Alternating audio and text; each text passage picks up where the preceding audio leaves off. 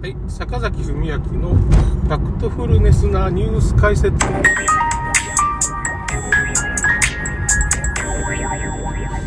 あ、今日はいろいろ、いろんな問題があって、まあ、ダボス会議っていうのが6月だったかな、だったと思うんですけど、開かれて、まあ、そこに日本の、まあ、ソニーだとか、いろんな、大企業がまあ参加するんですけど、ダボス会議っていうのが、まあ、今回の新型からの騒動とかを起こしたり、ウクライナ騒動みたいなのも、まあ、ここが起こしてるんですよ。起こしてるっていうか、まあ、司令塔なわけですね。なんかその、グレートリセットっていうことを、まあ、ここが唱えてまして、まあ、こう、グレートリセットって、まあ、具体的には何なのか、なんかシュワプさんっていう、まあ、経済学者がいるんですよね、スイスのね。その人が、まあ、グレートリセットって本を出してるんですけど、意味がわからないね。読んでもなんか意味がわからないらしい。それは言えないからなんですよ、おそらくね。だからまあ、人口のリセットとか、人口削減計画ね。それと、まあ、あとまあ、貨幣とか経済のリセット。まあ、これはまあデジタル貨幣に移行するとか、まあ、今までチャラにしようと。まあ、特性例みたいな感じですよね。今までの借金とかいろいろあるけども、それもう持たんから、どんどんどんどん、まあ、マネーを吸っても、結局実体がないもんですからね。まあ、どっちにしても実体ないんですけどね。貨幣っていうものに実体がないもんだから、まあうまく機能しないっていうような問題もあるんでしょうね。だからその辺をデジタル貨幣にして、まあ、とりあえず今までの借金とかいろんなものチャラにしちゃおうみたいなことだと思うんですけど、あとはまあ、人類を管理するっていう風なね、まあ、人口のリセットとまあ繋がってくるわけですよ。まあお金の動きを追えばね、その、その人全体を管理できるから、まあ、そういう経済、まあ、貨幣のリセットとか、まあそういう人口のリセットですね。まあ具体的にはまあ70億人をまあ10億人ぐらいに減らそうかと。みたいななんか、日本なんかはね、もう結局その人口減少のトップをはや、は、まあトップを走ってるわけですよ。ね。どうやったら人口が減るかっていう風なことをまあ実験させられて、まあ結局収入を減らしゃいいんだっていうことをまあ竹中平蔵がやってます。竹中平蔵さんも、まあ、その、ダボス会議に出ますね、今回ね。そういう、まあ、代理人ですから。で小泉竹中改革で、まあ、派遣労働者を作って正社員を崩していけば、まあ、お金が足りないんで子供が産めなくなる、結婚できなくなるっていうことが、まあ、うまく当たったってことですね。これは、まあ、現、まあ、その、直接的にワクチンみたいなものを使って、まあ、殺していくっていうか、病気にさせていくっていう風な、まあ、手段に今回出ましたけど、世界的にはね。まあ、あれですね、その前に日本の場合はもう抑え込まれてるっていうか、人口減少、すごい減少になってます。それとあと、まあ、北川筑波大学大学院の出身の北川教授、北川隆嗣教授も、まあ、もうグラフ出してますね。超過死亡率のグラフっていうのが、まあ、いろんな有志の医師の会でも出回ってますけど、まあ、今年になってからすごいですね。超過死亡が倍ぐらいになってるっていうか、1ヶ月で1万5千人とかね、超過死亡。1万5千人亡くなってるってことなんですよね、これ。2月3月ぐらいで1万5千円、1万3千人でもう3万人ぐらい亡くなってるかね。でも10万人超えてますよね、おそらく。な去年は7.5万人ぐらいじゃないですかね、最終データで。6万人かな、まあ、7.5万人ぐらいだと思うんですけども、12月までのデータが出た感じで。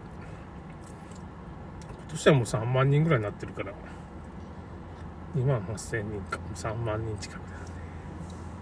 ですね。10万人死んでますね、ワクチンでね。はっきり言って。ひどいもんですよね。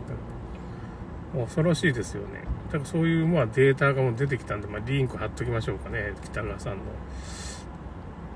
画像もあるんで、画像はこうトップに貼っときますけど、超過死亡がすごいことになってるってやつ。あと2チャンネルとか、まあ、ない、泣いて生まれてきたけれどの、まあ、ワクチンの被害状況のツイッターのツイート、まあ、5チャンネルなんか、2チャンネルと5チャンネルでも、まあ、本当に、ワクチンの被害、すごいことになってて、まあ、2000人ぐらいの、まあ、事業所、会社で、まあ、大体8割ぐらい売ってるわけじゃないですか。ワクチンね。そんなら後遺症っていうか、毎月、毎月死亡者が出るっていうか、まあ今までこんなことなかったよみたいな。だからまあ、死者がまあ加速してると。それ何が原因かって言ったらワクチンで免疫力が下がってるっていう、もう答えが出てるんで、これもデマとかなんとかじゃなし、データが出ちゃってる。アメリカの CDC でしょ？イギリス政府が言ってますから。ワクチン打ったら免疫が100%下がるよと。100%ってどういうこと？免疫がゼロになるってことですね。なんか、それで、そそうなるとどうなるかって言ったら、まあ、帯状方針って言って、あの、ブツブツができてるじゃないですか。あれ、エイズの初期症状なんです。エイズっていうのは、まあ、エイズウイルスってできるって言ってるんですけど、あれは嘘です。あれ、ノーベル賞取ってます。モンタニア博士は最後まで嘘を突き通して、まあ、最後はその、まずいと思ってからね、こっち側にちょっと寝返ってくれたけど、まあ、エイズウイルスっていうのは多分存在しないんですよね。ウイルス、そのエイズになるんじゃなしに、まあこういう薬物によって、薬害によって、今回エイズを実現したって。広い意味での後天性免疫不全症候群っていうのがエイズですから、エイズはウイルスで生まれるんじゃないんですよ。今回はワクチンの薬害で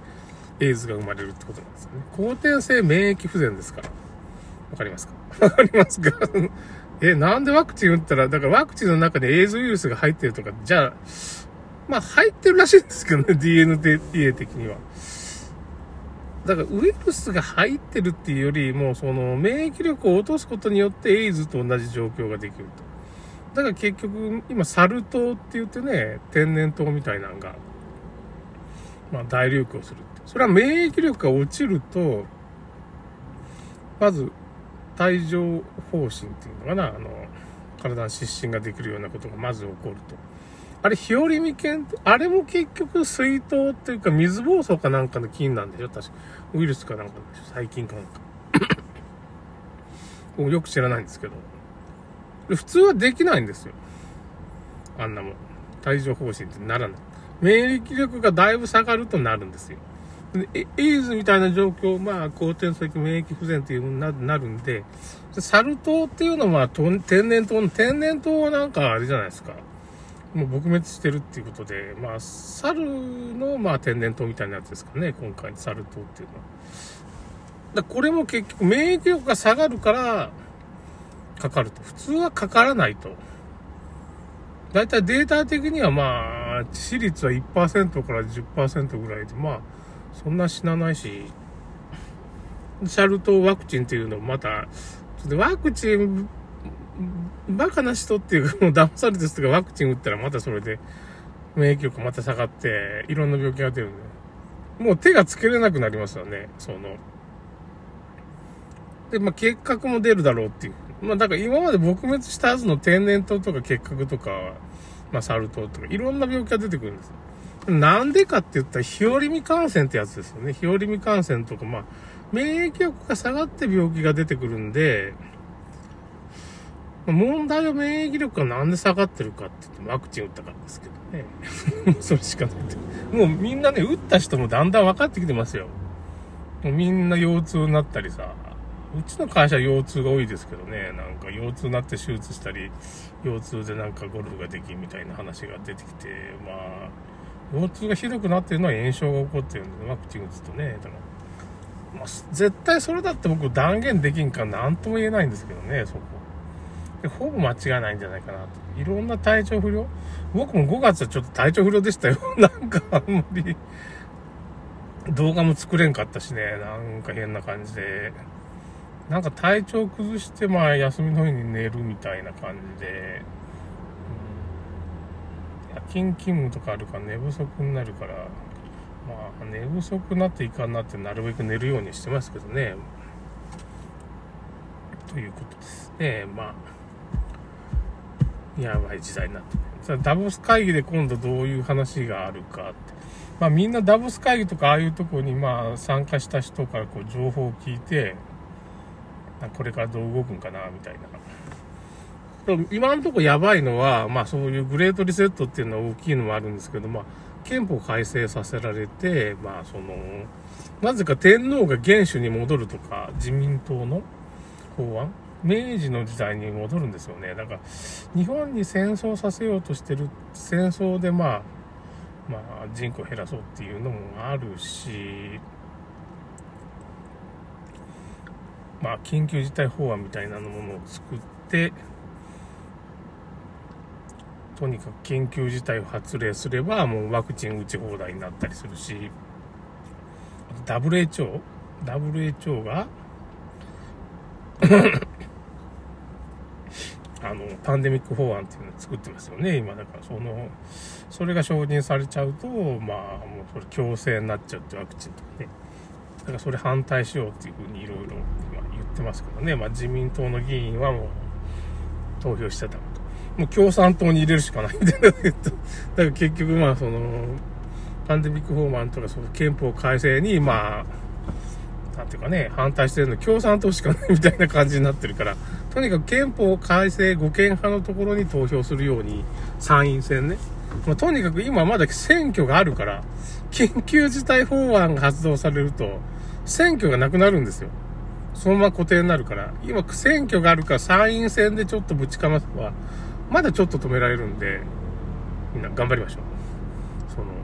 憲法改正阻止っていうことでお願いします。はい。